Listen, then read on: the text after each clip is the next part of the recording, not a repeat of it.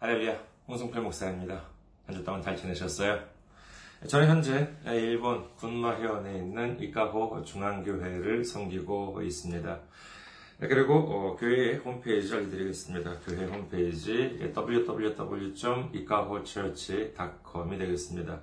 www.ikahochurch.com 이곳으로 오시면은 저희 교회에 대한 안내 말씀 그리고 주의 설교 말씀을 들으실 수가 있습니다. 그리고 어, 교회 메일 주소 알려드리겠습니다. 교회 메일 주소 이카호처치 골뱅이 gmail.com이 되겠습니다. 이카호처치 골뱅이 gmail.com 이곳으로 보내주시면 제가 언제든지 직접 받아볼 수가 있습니다. 그리고 선교 후원으로 선교 주실 분들을 위해서 안내 말씀 드리겠습니다. 먼저 한국의 있는 은행이죠. KB 국민은행입니다. 079-21-0736-251 KB 국민은행 079-21-0736-251입니다. 그리고 일본에 있는 은행으로 직접 섬겨주실 분들을 위해서 안내 말씀 드립니다. 제 교회가 있는 지역은행이에요. 군마은행입니다. 군마은행 지점번호가 190, 계좌번호가 1992256이 되겠습니다. 군마은행 지점번호가 190, 계좌번호가 1992256입니다. 저희 교회는 아직까지 재정적으로 미자립 상태에 있습니다. 그래서 여러분들의 기도와 선교 후원으로 운영이 되고 있습니다. 여러분들의 많은 기도 그리고 많은 섬김 기다리고 있겠습니다. 지난주에 또 귀하게 선교 후원으로 섬겨주신 분들이 계셨습니다. 한국에서 서선님, 김태수님, 그리고 조은선님께서 귀하게 선교 후원으로 섬겨주셨습니다. 감사합니다. 얼마나 큰 힘이 되는지 모릅니다. 하나님의 놀라운 축복과 넘치는 은혜가 함께 하시기를 주님의 이름으로 축원드립니다. 오늘 함께 은혜 나누실 말씀 보도록 하겠습니다. 함께 은혜 나누실 말씀 데살로니카 전서 5장 17절 말씀이 되겠습니다. 데살로니카 전서 5장 17절 말씀 제가 가지고 있는 성경으로 신약 성경 333페이지가 되겠습니다. 짧은 구절입니다. 데살로니카 전서 5장 17절 봉독해 드리겠습니다. 쉬지 말고 기도하라. 아멘. 할렐루야. 하나님을 사랑하시면 아멘 하시기 바랍니다. 아멘. 오늘 저는 여러분과 함께 말씀과 기도라는 제목으로 은혜를 나누고자 합니다. 우리는 우리의 신앙 생활 속에서 세 가지가 중요하다는 말씀을 항상 드려왔습니다. 그것은 믿음과 말씀과 그리고 행함이라고 이렇게 제가 항상 말씀을 드립니다. 우리 성부와 성자와 성령님이라고 하는 삼위일체 하나님에 대한 믿음, 그리고 하나님의 유일한 말씀이신 바로 이 성경 말씀이죠. 그리고 마지막으로 이 성경 말씀에 입각한 행함에 있어야지만 올바른 신앙으로서 굳게 설 수 있고 또 여기 중에서 하나라도 빠지게 된다면 그 신앙은 올바로 설 수가 없게 됩니다. 얘는 마치 비행기에 달린 세 개의 날개와도 같습니다. 비행기가 날다가 엔진 몇 개가 고장이 나더라도 갑자기 떨어지는 일은 없다고 합니다. 제트기 같은 경우에는 엔진이 4개가 달렸다고 하는데 그 중에서 3개가 고장이 나더라도 나머지 하나만으로 무사히 착륙을 할 수 있다는 이야기를 들은 적이 있습니다. 하지만 오른쪽, 왼쪽, 그리고 뒤에 달린 날개 중에서 하나라도 잘려 나갔다라고 생각해 보십시오. 만에 하나 이렇게 되었다고 한다면 그 비행기가 아무리 크고 안전하게 설계되었다 하더라도 금세 균형을 잃고는 심각한 결과를 초래하게 될 것입니다. 정말 생각만 해도 끔찍한 일이지요. 이처럼 우리의 신앙에 있어서 믿음과 말씀과 행함이라고 하는 것은 무엇 하나 빼놓을 수 없는 절대적인 세 가지 요소라고 할 수 있을 것입니다. 자, 그러면은 이 시점에서 한 가지 질문을 드리겠습니다. 우리의 신앙 속에서 기도라고 하는 것은 대단히 중요하다고 할 수 있겠지요. 흔히들 기도는 호흡이라고도 합니다. 그렇다면 한 가지 질문입니다. 기도라고 하는 것은 믿음과 말씀과 행함 중 어디에 들어갈까요? 많은 분들이 이 기도라고 하는 것을 믿음 안에 들어간다고 생각하지 않을까 합니다. 물론 이 논리는 꽤 그럴듯합니다. 아니, 주님에 대한 믿음이 있기 때문에 기도를 하는 것이요. 주님께서 기도를 들어주신다는 믿음이 있기 때문에 기도를 드리는 것이지요. 주님께서 기도에 응답해 주실 것이다 라고 하는 믿음이 있기 때문에 기도를 하는 것입니다. 그렇다면 기도는 곧 믿음이다 라고 하는 공식에 문제가 없을까요? 요한복음 14장 14절 내 이름으로 무엇이든지 내게 구하면 내가 행하리라. 실제로 예수님께서도 이 땅에 오셨을 때 기도를 많이 하셨고 뿐만 아니라 우리에게도 이처럼 구하라 이렇게 말씀을 하고 계십니다. 구하는 것이 무엇입니까? 기도하라는 것 아니겠습니까? 주님 앞에 기도를 드리는 것이 드리는 드리는 것은 전혀 문제가 안 됩니다. 그런데 한편으로 기도가 믿음이다 라고 하는 것이 사실이라고 한다면은 그러면 하루에 열 번 기도하는 사람이 하루에 한 번 기도하는 사람보다 믿음이 많은 것이요. 하루에 한 시간 두 시간 기도하는 사람이 하루에 1분, 2분 기도하는 사람보다 더 많은 믿음을 가지고 있다는 뜻이 될 것입니다. 하지만 그게 사실입니까? 성경에 보면은 기도를 많이 하는 자나 기도를 오래 하는 자는 믿음이 많으니라. 이런 기록이 있나요? 아니에요. 없습니다. 즉, 기도라고 하는 것은 하루를, 하루에 몇 번이나 하느냐, 얼마 동안을 하느냐라고 하는 것이 곧 믿음이다. 이렇게 보기는 어렵다는 것을 우리는 알 수가 있습니다. 자, 그렇다면 말씀이라고 하는 것은 어떻습니까? 기도가 말씀이다. 라고 한다면은, 기도를 많이 하게 되면 말씀을 알게 된다. 라고 하여야 할 것입니다. 하지만 이 또한 그런가요? 만약에 기도를 많이 하기만 한다면, 기도를 많이 하기만 하면은 말씀을 알게 된다라고 하는 것이 사실이라면은 무엇이 그렇다면은 필요 없다는 말이 됩니까? 그렇습니다. 이 두꺼운 성경 필요가 없다는 뜻이 되고 맙니다. 뭐 굳이 필요하다고 하면은 기도를 안 하는 사람들은 성경을 모를 테니까 이 성경은 그렇다면은 기도를 안 하는 사람들만을 위한 책이라라고 하는 말이 됩니다. 이게 사실입니까? 아닙니다. 이 또한 그렇지가 않습니다. 제가 이런 말씀을 드리면은 어, 성경을 조금 아는 분께서는 이러실지도 모르죠. 아니 예수님도 성령님이 오시면 성경을 알게 해주신다라고 이렇게 말씀하지 않으셨느냐라고 말이에요. 물론 예수님께서는 이렇게 말씀하시기도 하셨지요. 요한복음 14장 26절. 보혜사 곧 아버지께서 내 이름으로 오실 성령 그가 너희에게 모든 것을 가르치고 내가 너희에게 말한 모든 것을 생각나게 하리라. 하지만 그럼에도 불구하고 기도를 하게 되면 성경을 알게 된다라고 하는 이 주장은 두 가지 오류가 있다고 할 수 있겠습니다. 먼저 첫째로 당시 예수님께서 이 말씀을 하셨을 그 당시는 성경이 완성되기 전이었다는 점입니다. 제자들이 예수님과 하루 이틀도 아닌 3년이나 같이 다니긴 했지만은 그때 예수님께서 하셨던 말씀들을 모두 다 적어놓지는 못했지요. 무슨 뭐 요즘 같은 무슨 뭐 스마트폰이나 간단한 녹음기가 있어가지고 금방 이렇게 녹음을 할 수 있었던 것도 아니고 또한 지금처럼 뭐 종이나 펜 같은 것들을 쉽게 구해서 이렇게 메모할 수 있는 시대도 아니었습니다. 그렇기 때문에 예수님께서 하늘로 올라가신 후에 그들이 예수님의 말씀을 제대로 기록하기 위해서는 성령님의 능력이 필요했었다는 것이지요. 바로 그렇게, 그렇게 해서 이 성경이 쓰여진 것이기 때문에 이 성경은 하나님의 능력으로 말미암아 쓰여진 하나님의 말씀이다라고 하는 사실을 믿으시는 여러분 되시기를 주님의 이름으로 축원합니다. 하지만 지금은 어떻습니까? 지금 우리에게는 완성된 성경이 있습니다.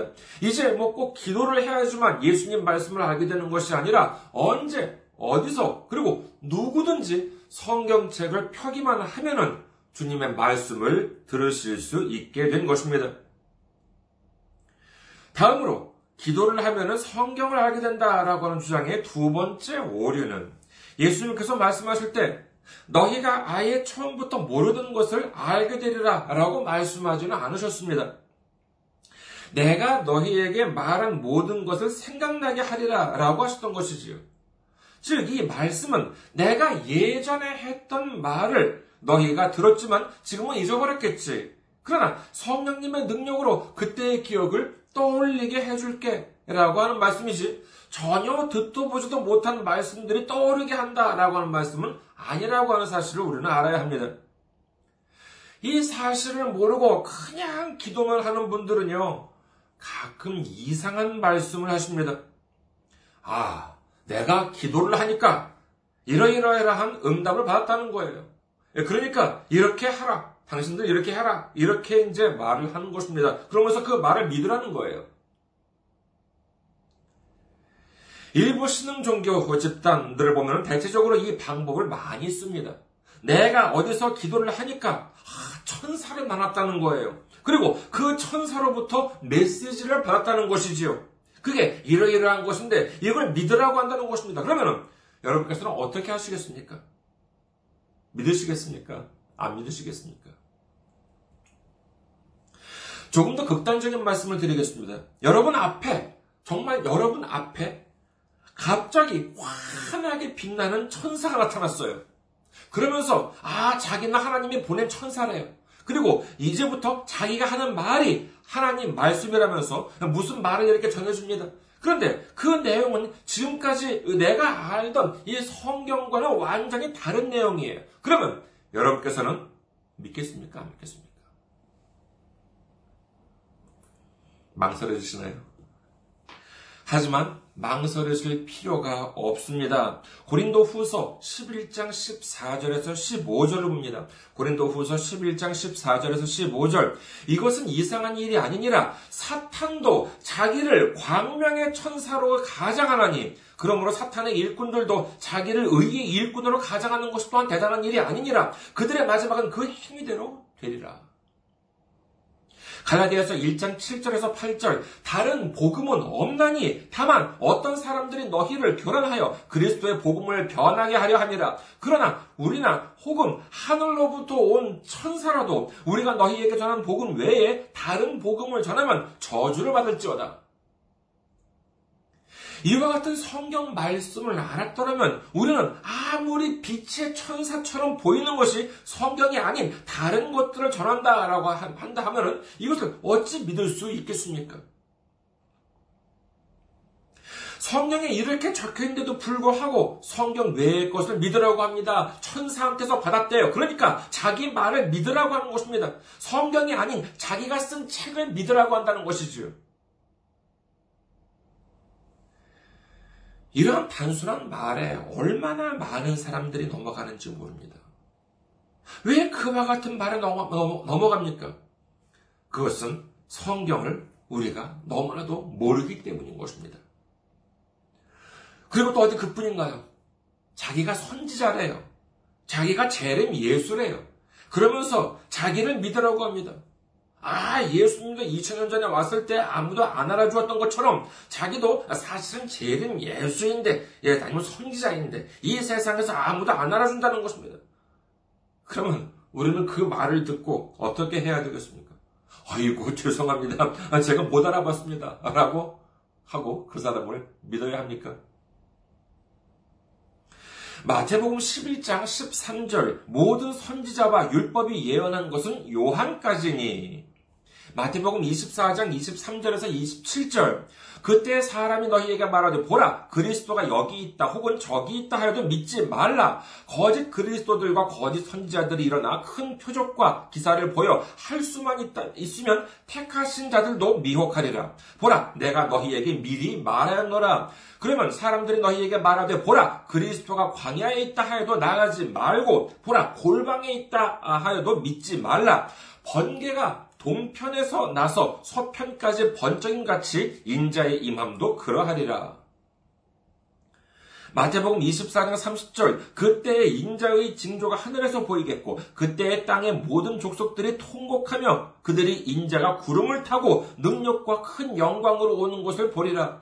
요한계시록 1장 7절 볼지어다 그가 구름을 타고 오시리라. 각 사람이 눈이 그를 보겠고 그를 찌른 자들도 볼 것이요 땅에 있는 모든 족속이 그로 말미암아 애곡하리니 그러하리라. 아멘.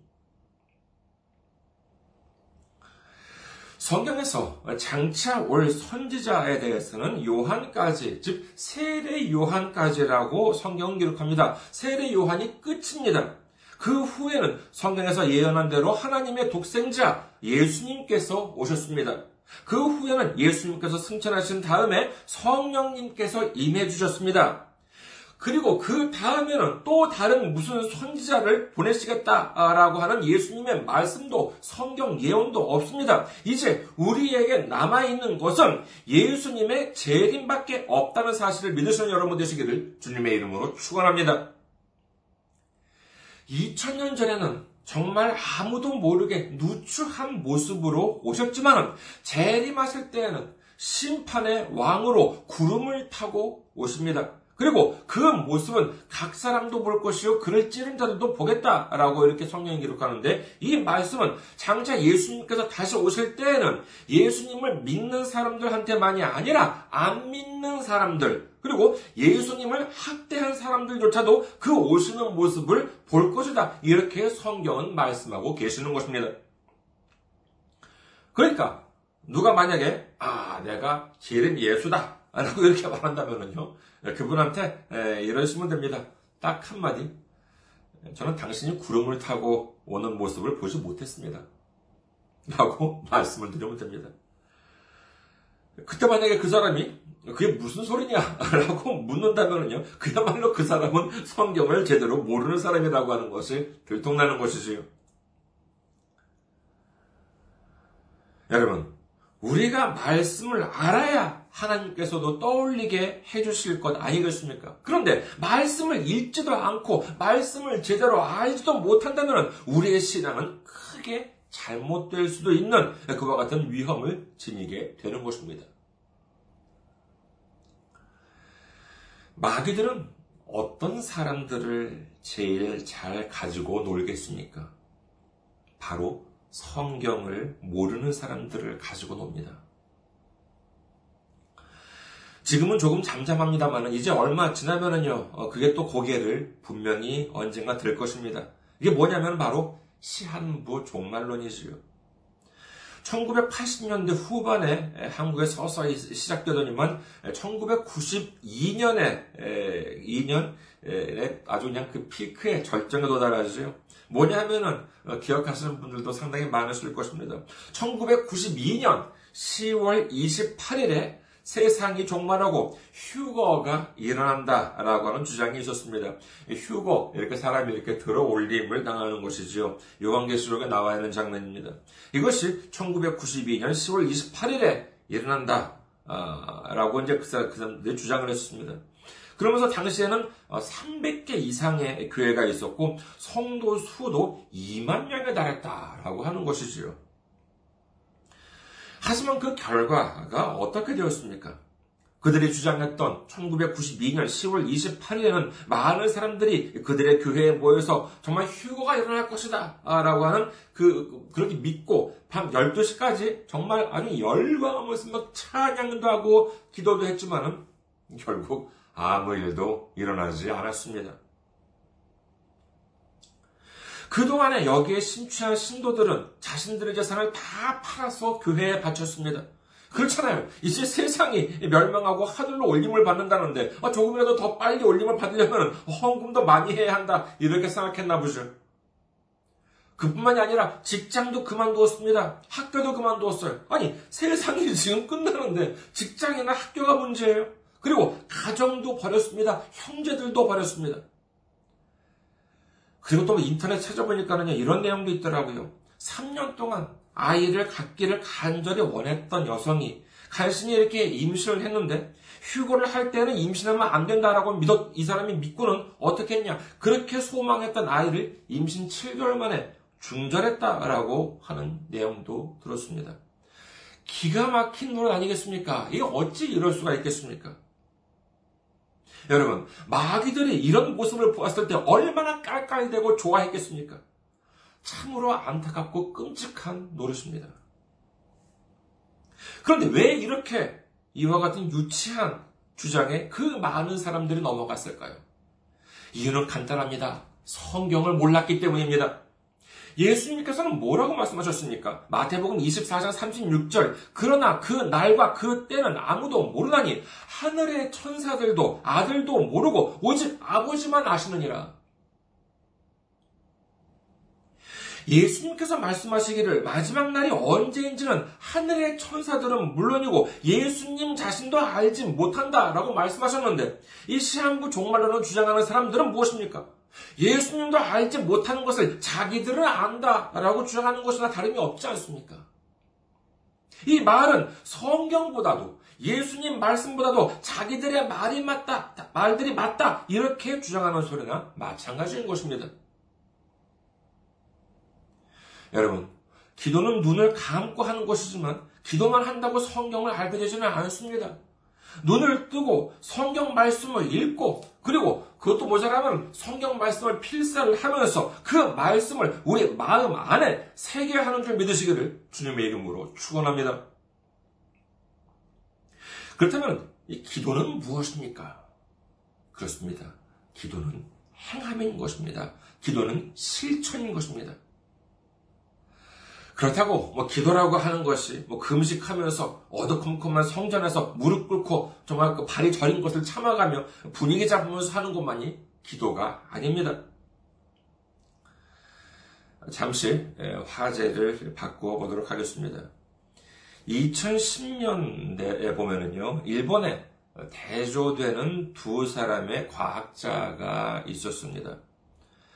한 사람은 2012년에 iPS 세포에 대한 연구 성과로 노벨 의학 생리학상을 수상한 교토 대학의 야마나카 신야 교수였고 또 한 사람은 2014년에 STAP 세포, 어, STAP 세포인데 STAP 세포에 대한 논문을 발표했던 뭐 이름은 뭐 밝히긴 그렇지만은 뭐 한 여성 어, 과학자였습니다.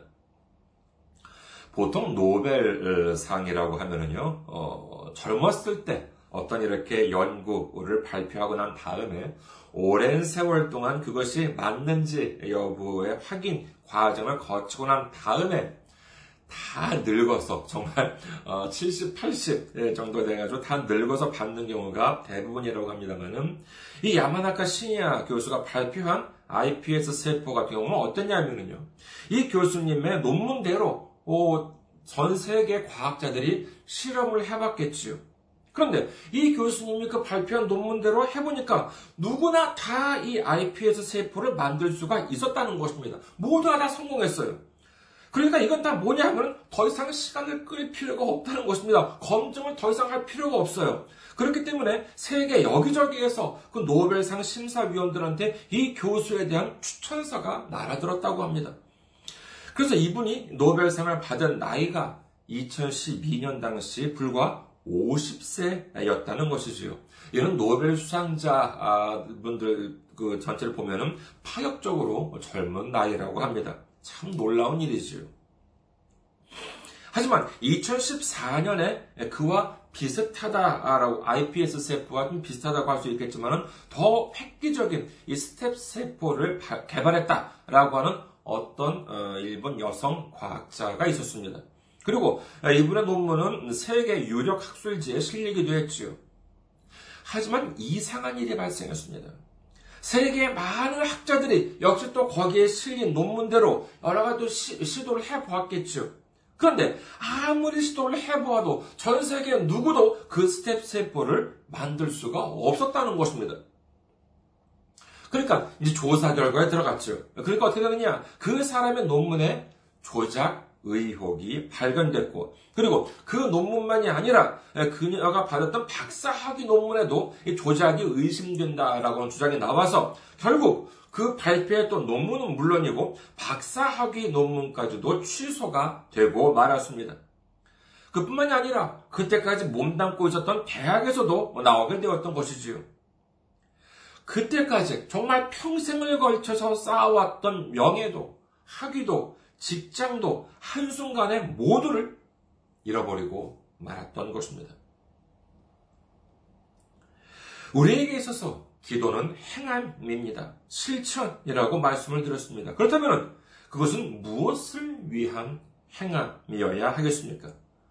그렇습니다. 바로 과학자들에게 있어서는 논문이라고도 할 수 있는 이 성경, 우리에게서는 이 성경을 입증하기 위한 실천인 줄 믿으시기를 주님의 이름으로 축원합니다.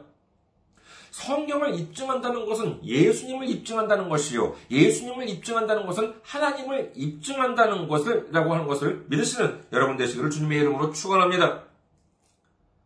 하지만 이를 위해서는 무엇보다 말씀을 알아야 합니다. 우리가 주님에 대한 믿음을 갖고 말씀을 이해하고 난 다음에 여기에 입각한 기도를 드려야 주님을 온전히 드러낼 수가 있는 것입니다. 지금까지 많은 선배들이, 믿음의 선배들이 기도를 통해서 성경을 입증해 왔습니다. 기도를 통해서 하나님과 예수님을 입증해 왔습니다. 만약에 기도를 통해서 하나님을 나타내지 못했다면 지금까지 이 두꺼운 성경은 먼 옛날에 사라지고 말았을 것입니다. 하지만 그 몇 천 년이라고 하는 세월 동안 사라지지 않고 지금도 전 세계에서 수많은 사람들에게 읽혀지고 있는 이유가 무엇이겠습니까? 그렇습니다. 이 성경 말씀대로 기도를 하면은 누구에게나 주님의 능력이 나타나고 주님의 역사가 나타남으로 인해서 하나님이 입증되고 예수님이 입증되었기 때문이라고 하는 사실을 믿으시기를 주님의 이름으로 축원합니다. 요한계시록 3장 11절에는 다음과 같이 기록합니다. 요한계시록 3장 11절 내가 속히 오리니 내가 가진 것을 붙게 잡아 아무도 내 멸류관을 빼앗지 못하게 하라. 요한계시록 22장 18절에서 19절을 봅니다. 요한계시록 22장 18절에서 19절. 내가 이 두루마리의 예언의 말씀을 듣는 모든 사람에게 증언하노니 만일 누구든지 이것들 외에 더하면 하나님이 이 두루마리에 기록된 재앙들을 그에게 더하실 것이요 만일 누구든지 이 두루마리의 예언의 말씀에서 제하여 버리면 하나님이 이 두루마리에 기록된 생명나무와 및 거룩한 성에 참여함을 제하여 버리시리라. 우리가 말씀을 올바로 알아야 주님을 올바로 나타낼 수가 있고 주님을 올바로 나타냈을 때 성경의 멸, 생명의 멸류관을 받을 수 있다는 것이지 말씀도 제대로 알지 못하고 이를 왜곡하거나 자기 멋대로 조작하거나 한다면 앞서 말씀드렸던 이 불행한 과학자처럼 그야말로 자신이 가진 모든 것들 생명의 멸류관을 빼앗기게 될 수도 있다는 것입니다. 오늘 말씀을 다시 한번 보겠습니다. 대사로니까 전서 5장 17절. 쉬지 말고 기도하라. 우리는 어느 한순간만 기도를 드리면 되는 것이 아니라 쉬지 말고 기도하라고 성경은 말씀하십니다. 이는 무슨 뜻이겠습니까? 우리가 살아가는 동안 주님께 기도를 드리라는 것, 우리가 살아가는 동안 쉬지 말고 주님을 나타내야 한다는 주님의 말씀을 전해야 한다는 성경의 명령인 줄 믿으시기를 주님의 이름으로 축원합니다. 기도는 우리가 하나님을 세상에 나타내고 예수님을 세상에 나타내는 놀라운 실천인 것입니다. 우리 모두 우리가 살아가는 동안 우리의 일생을 통해서 주님에 대한 온전한 믿음을 갖고 주님의 온전한 말씀이신 이 성경을 마음에 새기고 기도오라고 하는 행함으로 말미암아 우리의 주님을 온 세상에 나타내고 주님을 온 세상 땅 끝까지 전파하는 우리 모두가 되시기를 주님의 이름으로 축원합니다. 감사합니다. 항상 승리하시고 건강한 모습으로 다음 주에 뵙겠습니다.